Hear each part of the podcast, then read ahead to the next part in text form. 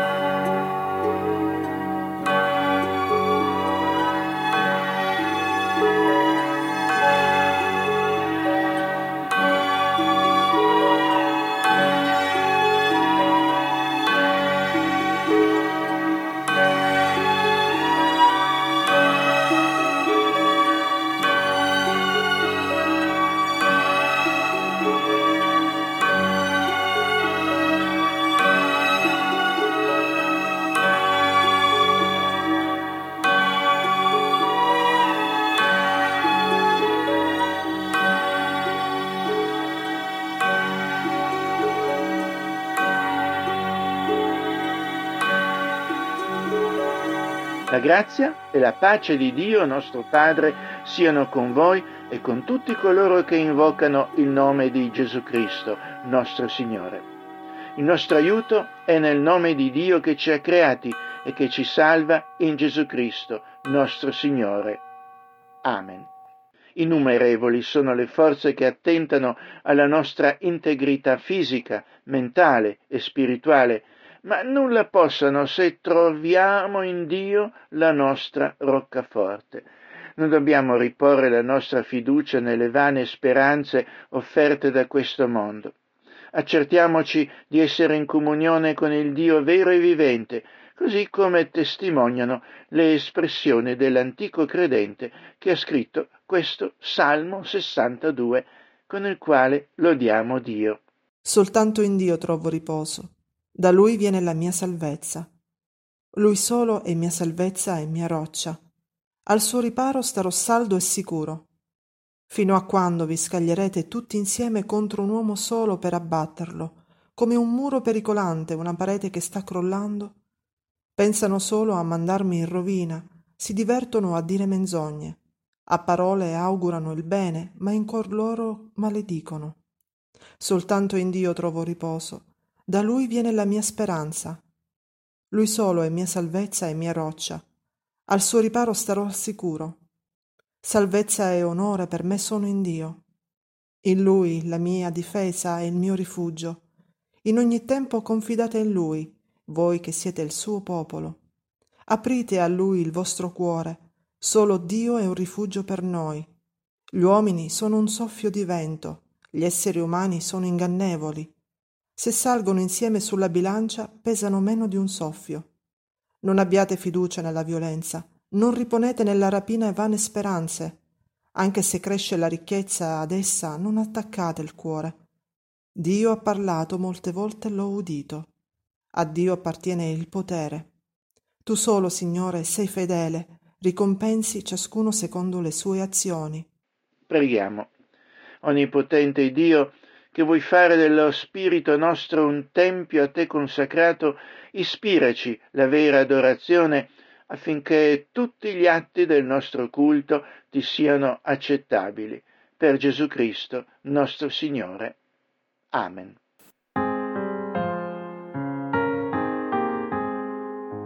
La tua presenza brama, quest'almo salvator, te sol domanda chiama il debole mio cor.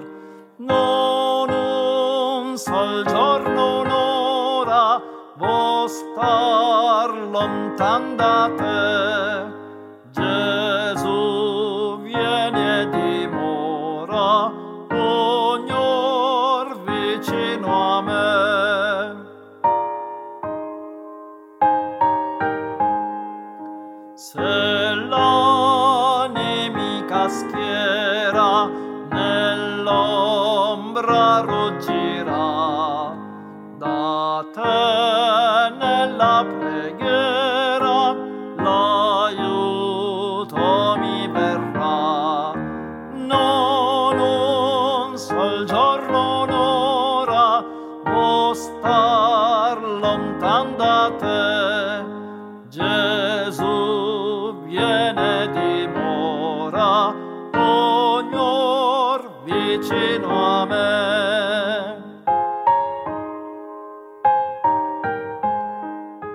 Mettiamoci ora a confronto con la legge di Dio per verificare la nostra obbedienza alla sua santa volontà e confessando le nostre trasgressioni chiedere a Dio il suo perdono e le risorse per emendare di conseguenza la nostra vita. Il quarto comandamento dice ricordati del giorno del riposo per santificarlo.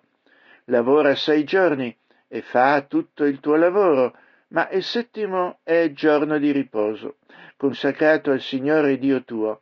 Non fare in esso alcun lavoro ordinario, né tu, né tuo figlio, né tua figlia, né il tuo servo, né la tua serva, né il tuo bestiame, né lo straniero che abita nella tua città, poiché in sei giorni il Signore fece i cieli, la terra, il mare e tutto ciò che è in essi, e si riposò il settimo giorno. Perciò il Signore ha benedetto il giorno del riposo e lo ha santificato. Che cosa esige Dio nel quarto comandamento? Dio vuole anzitutto che si conservino il ministero della parola le scuole e, e che io frequenti assiduamente la Chiesa di Dio, soprattutto il giorno festivo, per ricevervi la parola di Dio e per partecipare ai santi sacramenti, per invocare pubblicamente il Signore e per dare offerte cristiane ai poveri.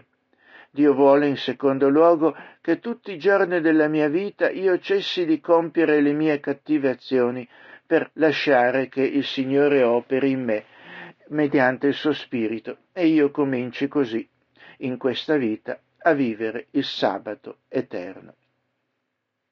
Preghiamo.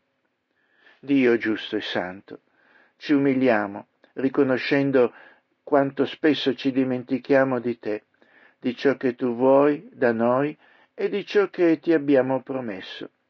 Quanto è grande in noi la presunzione della nostra saviezza, il cattivo uso dei doni che ci largisci, l'attaccamento per le illusioni della vanità.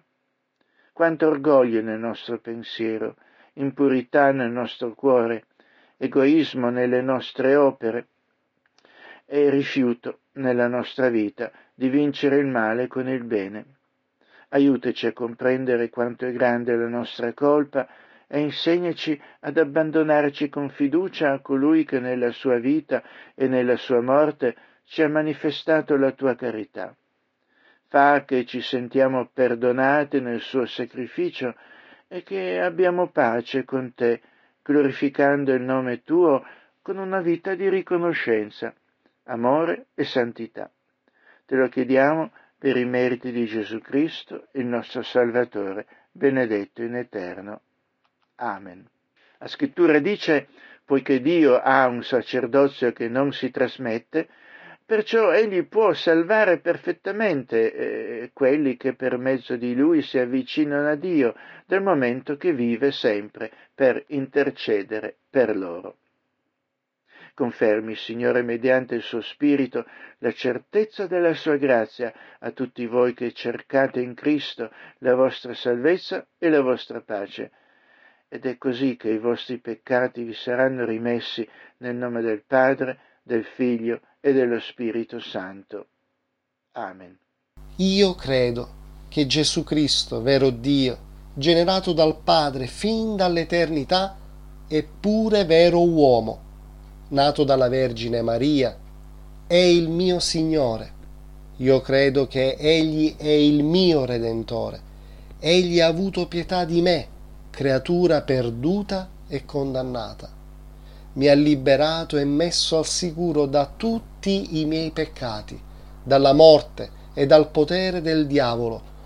E questo l'ha fatto non con argento e con oro, ma con il suo santo e prezioso sangue.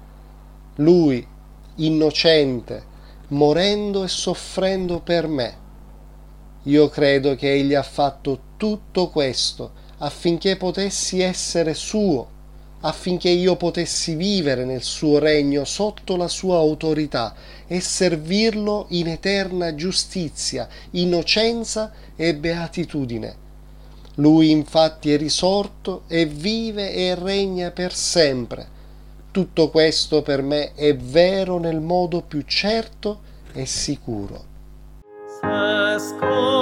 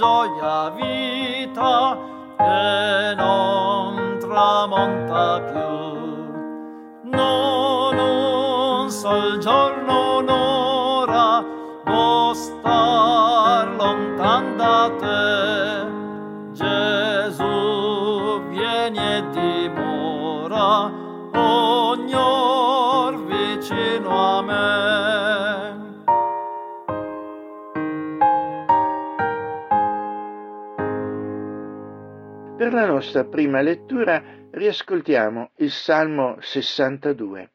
Salmo 62.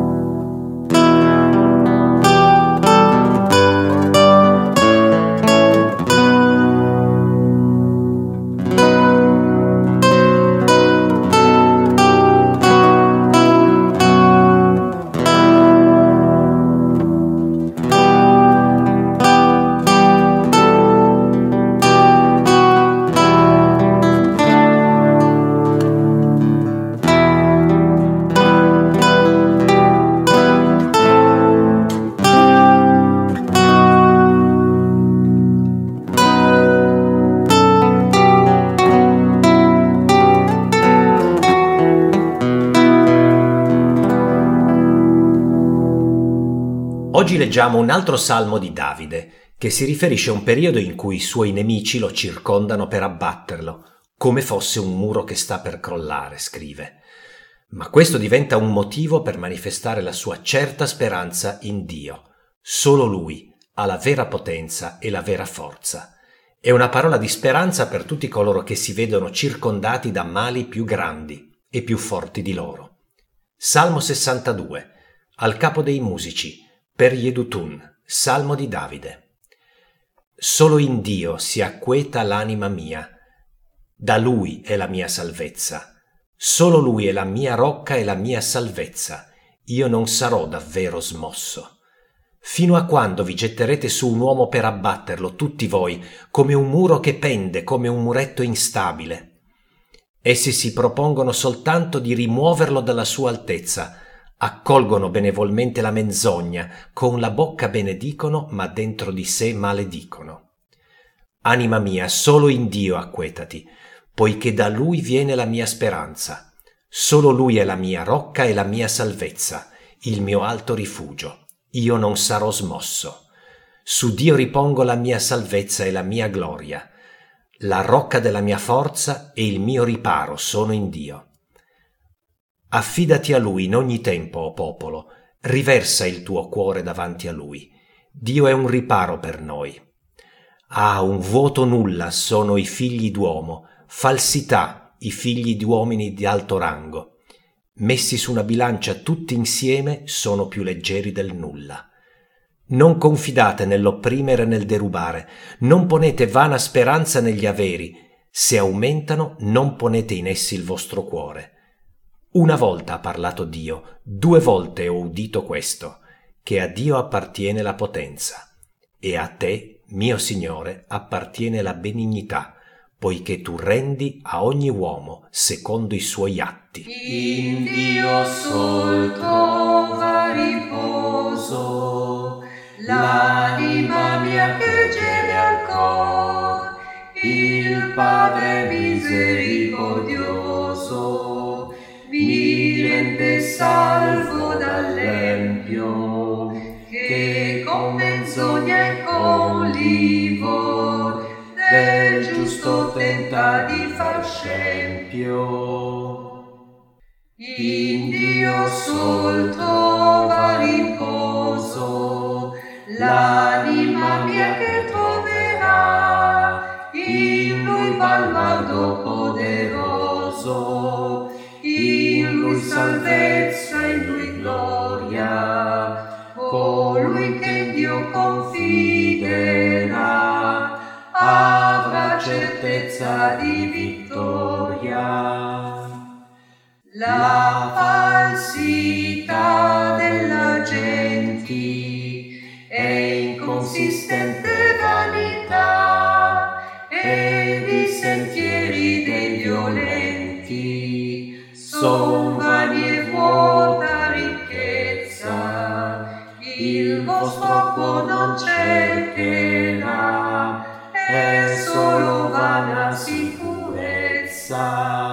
Seconda lettura. Dal libro del profeta Giona, capitolo 3, dall'1 al 10. Costruire una civiltà fondata sull'aperta contrapposizione a Dio e alle regole che Egli ha stabilito per una vita ottimale è sempre autodistruttivo, per quanto ci illudiamo che sia diversamente. Ambiziosi imperi di ogni tipo sono caduti l'uno dopo l'altro, come dimostra la storia di questo mondo. A loro si rivolgono gli accorati appelli alla conversione dei profeti di Israele, come Gioda. Benché riluttante, egli si reca nella potente e prospera città di Ninive ad annunciare l'inevitabile sua catastrofe se non si ravvede dai malvagi comportamenti che la caratterizzano. Giona non lo credeva possibile, ma il suo appello verrà accolto. L'annuncio della parola di Dio, infatti, non è mai vano, a nostra salvezza o a nostro danno. Ciò che Dio si propone di fare si realizza sempre. Una seconda volta il Signore parlò a Giona. Va a Ninive, la grande città, e porta ai suoi abitanti il messaggio che ti ho dato. Giona ubbidì al Signore e andò a Ninive. La città era così grande che ci volevano tre giorni per attraversarla. Giona camminò un giorno intero per le vie della città, ripetendo il messaggio del Signore. Tra quaranta giorni Ninive sarà distrutta. Gli abitanti di Ninive credettero al messaggio di Dio e decisero di fare un digiuno. Tutti, poveri e ricchi, si vestirono di sacco per mostrare il loro pentimento. Quando il re di Ninive lo seppe, si alzò dal trono e si tolse il manto. Anche lui si vestì di sacco e si sedette nella cenere. Poi pubblicò un decreto per la popolazione di Ninive. Ordini del re e dei suoi comandanti. A tutti, uomini e bestie, bovini e ovini, è proibito mangiare, pascolare e bere. Per tutti, uomini e bestie, è obbligatorio coprirsi di sacco e gridare con forza a Dio. Ognuno rinunzi al proprio comportamento malvagio e alla violenza che compie con le sue mani. Così forse Dio tornerà sulla sua decisione, non sarà più adirato e noi non moriremo. Dio vide che i niniviti rinunziavano al loro comportamento malvagio, si pentì della sua decisione e non li punì come aveva minacciato. Terza lettura.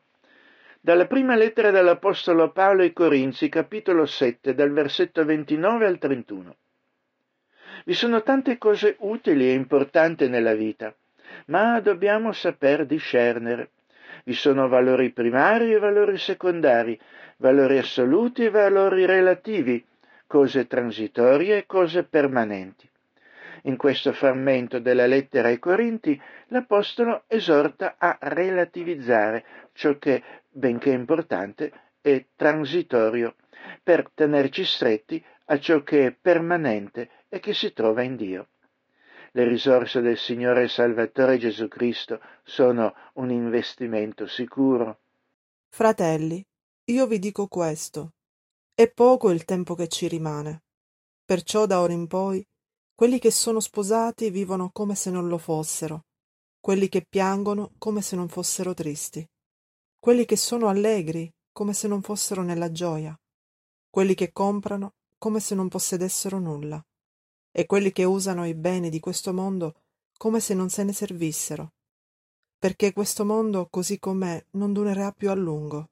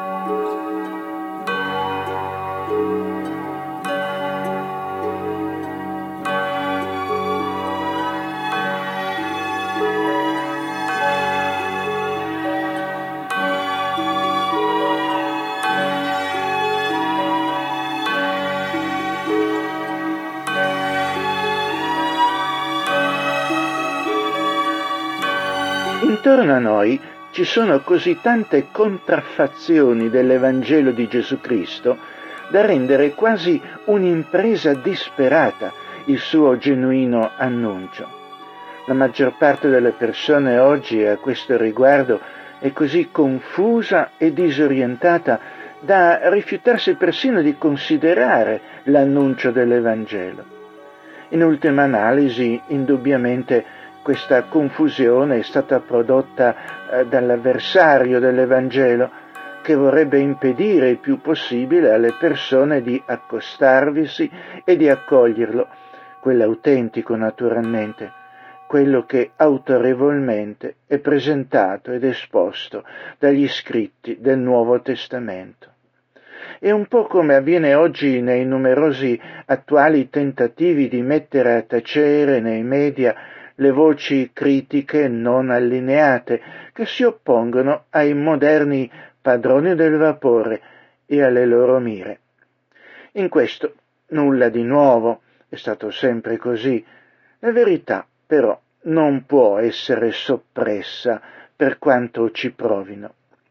L'annuncio dell'Evangelo e la sua accoglienza non può essere certo considerata un'impresa disperata, perché la parola di Dio non cade mai a vuoto senza avere compiuto ciò che Dio desidera e realizzato pienamente ciò per cui l'ha mandata.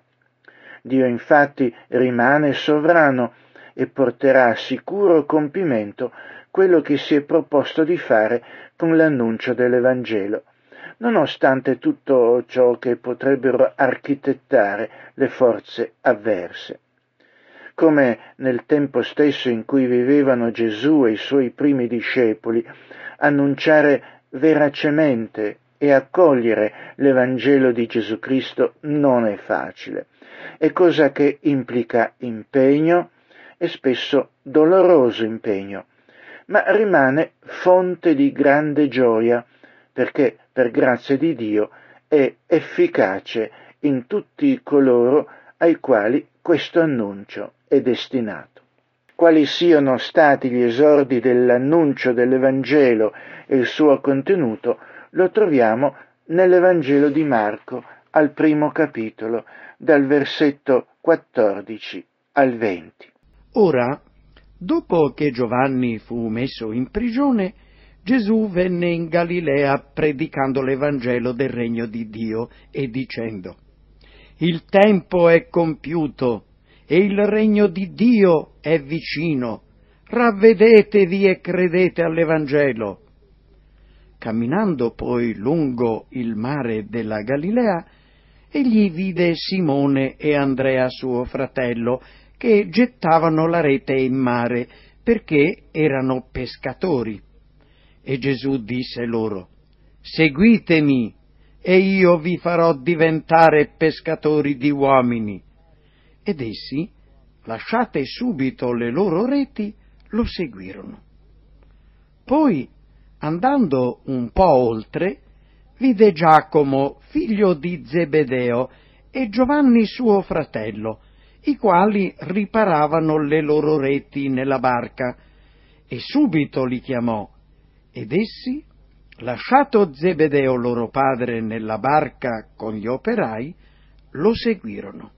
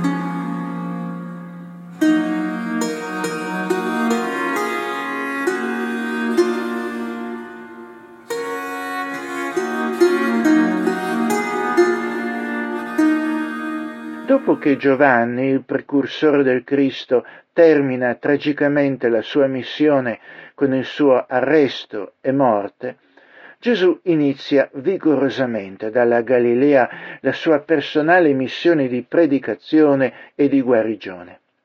Gesù comincia così ad insegnare, rivelando di prima mano chi è Dio e la sua volontà, egli lo fa insegnando non come veniva fatto nelle sinagoghe degli esperti della fede di Israele, e, che esponevano la sapienza della loro tradizione.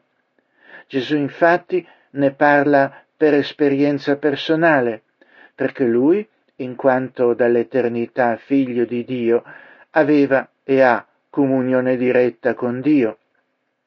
Egli comincia pure a guarire fisicamente, spiritualmente persone di ogni tipo, dimostrando in questo modo la potenza di Dio all'opera in lui. In che senso il suo era l'Evangelo del regno di Dio? Per regno di Dio è da intendersi l'iniziativa sovrana di Dio, Re dell'universo, che opera da effettivo regnante. Questa sovranità egli la esercita portando avanti in questo mondo in maniera certa e irresistibile i suoi propositi. I decreti della sua giustizia prevedono la condanna inappellabile dell'umanità, ribelle e criminale. Al tempo stesso i suoi eterni decreti comportano il concedere la grazia della salvezza da questa condanna, vale a dire la salvezza dal peccato e dalle sue conseguenze a coloro che si sarebbero affidati alla persona ed opera del Cristo. L'opera di Cristo si sarebbe compiuta attraverso il suo sacrificio di espiazione alla croce. Per questo il regnare di Dio, nel momento in cui Gesù l'annunciava, diceva essere vicino, cioè non ancora del tutto compiuto, ma prossimo a realizzarsi. L'annuncio era Evangelo, cioè una buona notizia, la più grande il destino di perdizione in cui l'umanità era incorsa a causa del peccato non sarebbe stato più ineluttabile. Era aperta una via di scampo con l'avvento del Cristo, il Messia, Gesù di Nazareth. Indubbiamente era e rimane una magnifica e entusiasmante notizia. Il messaggio di Gesù era triplice e lo vediamo così riassunto nell'espressione il tempo è compiuto e il regno di Dio è vicino, ravvedetevi e credete all'Evangelo. Il tempo è compiuto, era venuto finalmente il tempo della manifestazione della grazia salvifica di Dio nella sua persona ed opera. Era il tempo fissato e pattuito dall'eternità tra Dio Padre, Dio Figlio e Dio lo Spirito Santo. Era il tempo preannunciato dai profeti di Israele e illustrato dai rituali stabiliti da Dio per il Tempio di Gerusalemme. Ravvedetevi. Si trattava dello stesso appello rivolto ai suoi uditori da Giovanni il battezzatore. L'appello conseguiva dall'essere stati posti a confronto con la legge morale di Dio, alla cui osservanza è tenuto non solo Israele, ma l'umanità intera. Toccati nel loro cuore e coscienza dall'opera efficace dello Spirito Santo per mezzo della predicazione, chi udiva questo annuncio era chiamato a confessare apertamente e onestamente le proprie trasgressioni agli ordinamenti di Dio.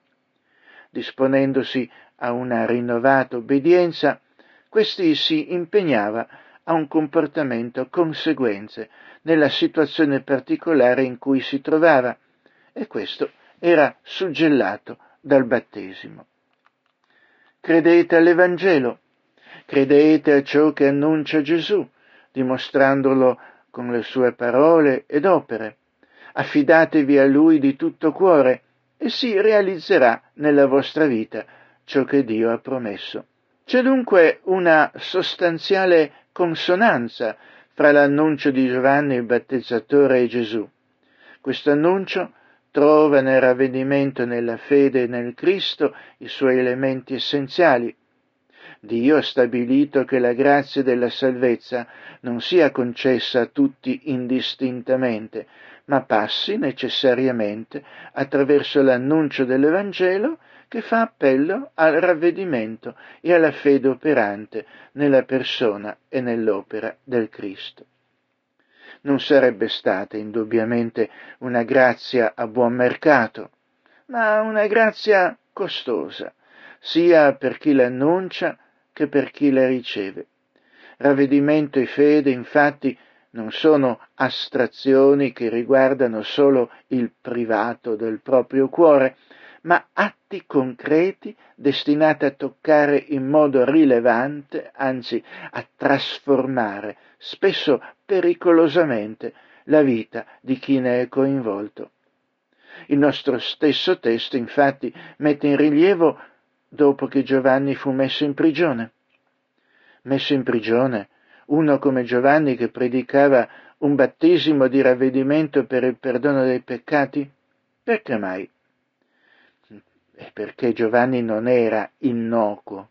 Evidentemente Giovanni non era, come tanti predicatori di oggi, irrilevanti o asserviti al potere e che non scomodano nessuno. Anzi, predicatori che dicono solo quello che piace al potere o quello che la gente ha piacere o fa comodo di sentire.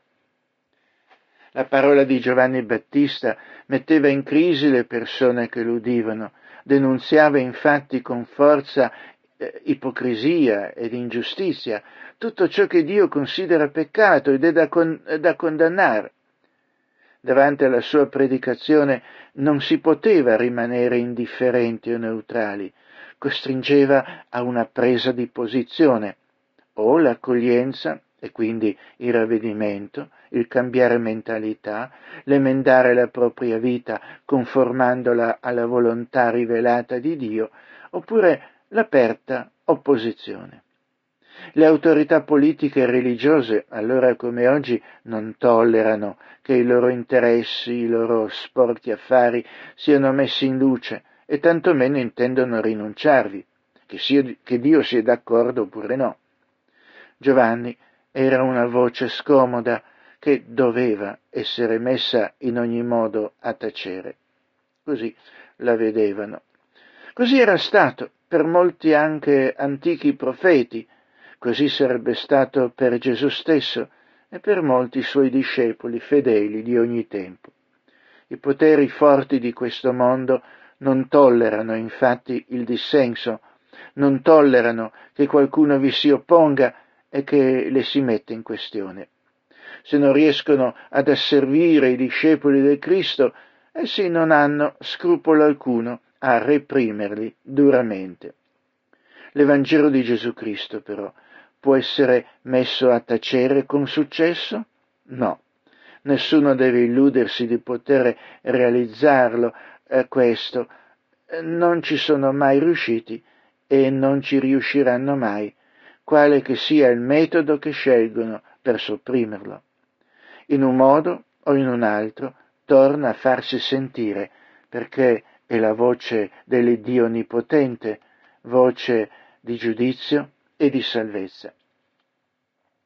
L'avvento e l'opera del Cristo stabilisce così la sovranità di Dio sul creato e chiama le creature umane a sottomettersi ad essa, il regno di Dio si manifesta nell'opera di Cristo e attraverso la comunità dei suoi discepoli quando vive nel suo spirito e in fiduciosa obbedienza ai suoi comandamenti. Ravvedimento e fede, all'inizio e durante la vita cristiana, non è un generico amore, amore a buon mercato, ma un impegno morale, personale e sociale.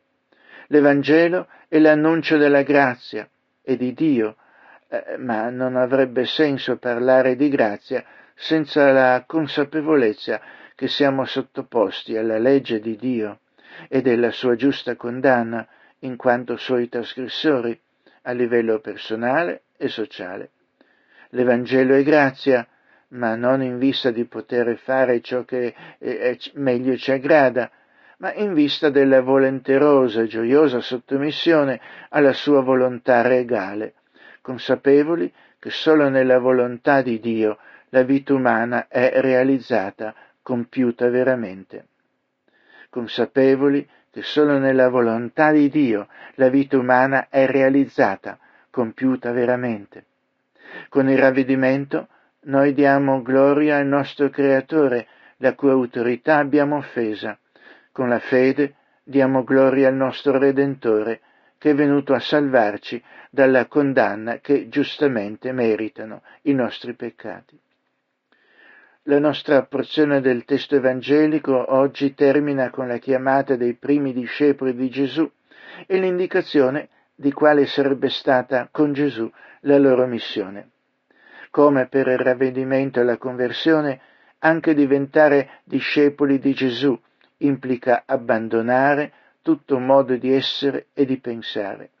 Questo non vuole dire per noi necessariamente abbandonare come loro casa e lavoro, a meno che eh, quelli non, quelli non siano in chiara contravvenzione alla volontà del Signore Gesù Cristo, ma sicuramente rivedere, sottoporre ad esame critico tutto il nostro stile di vita.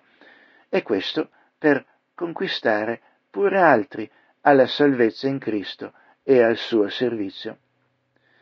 Una cosa rimane però chiara, l'annuncio dell'Evangelo e la sua applicazione non è facile, ma è di sicuro effetto, i suoi ottimi risultati sono sicuri.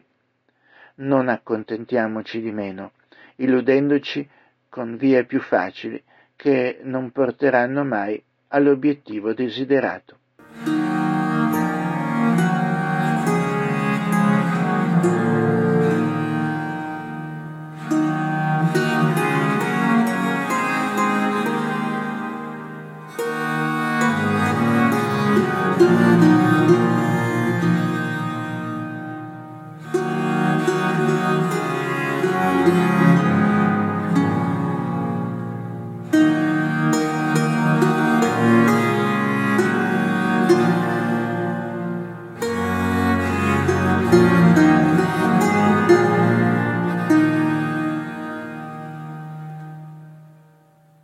Preghiamo.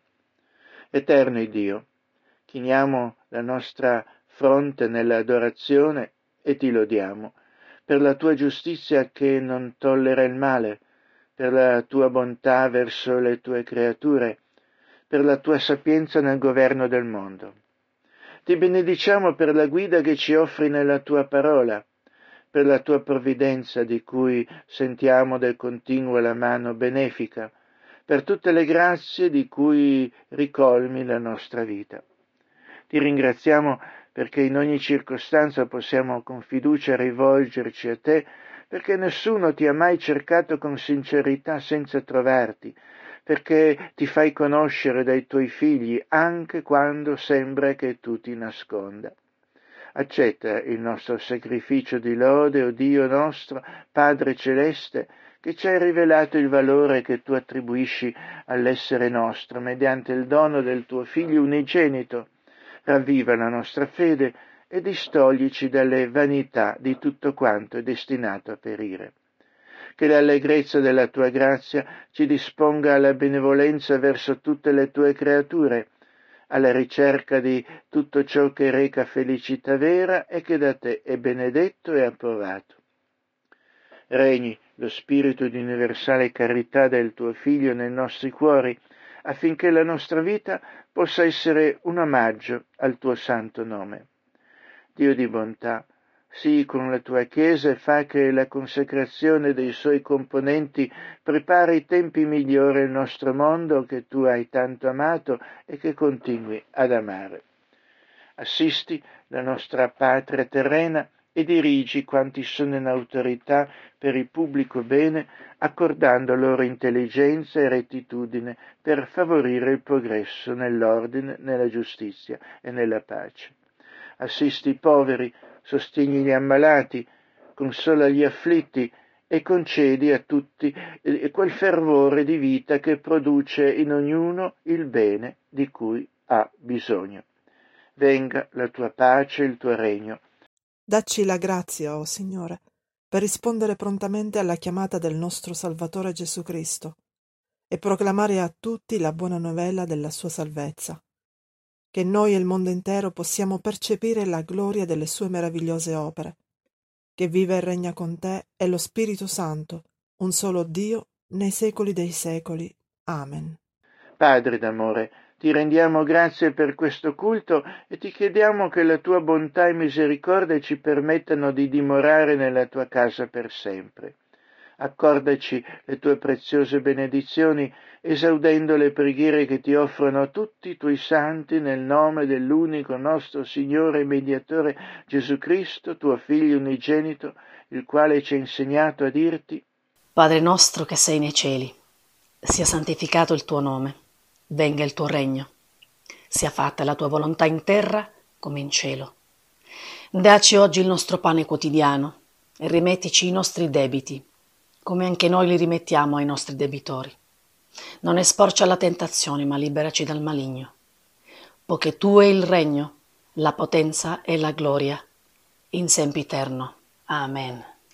Di Dio della speranza, vi riempie di ogni allegrezza e di ogni pace nella fede, onde abbondiate nella speranza mediante la potenza dello Spirito Santo. Andate in pace, ricordatevi dei poveri e degli afflitti, e l'Iddio della pace sia con tutti voi, ora e sempre. Amen.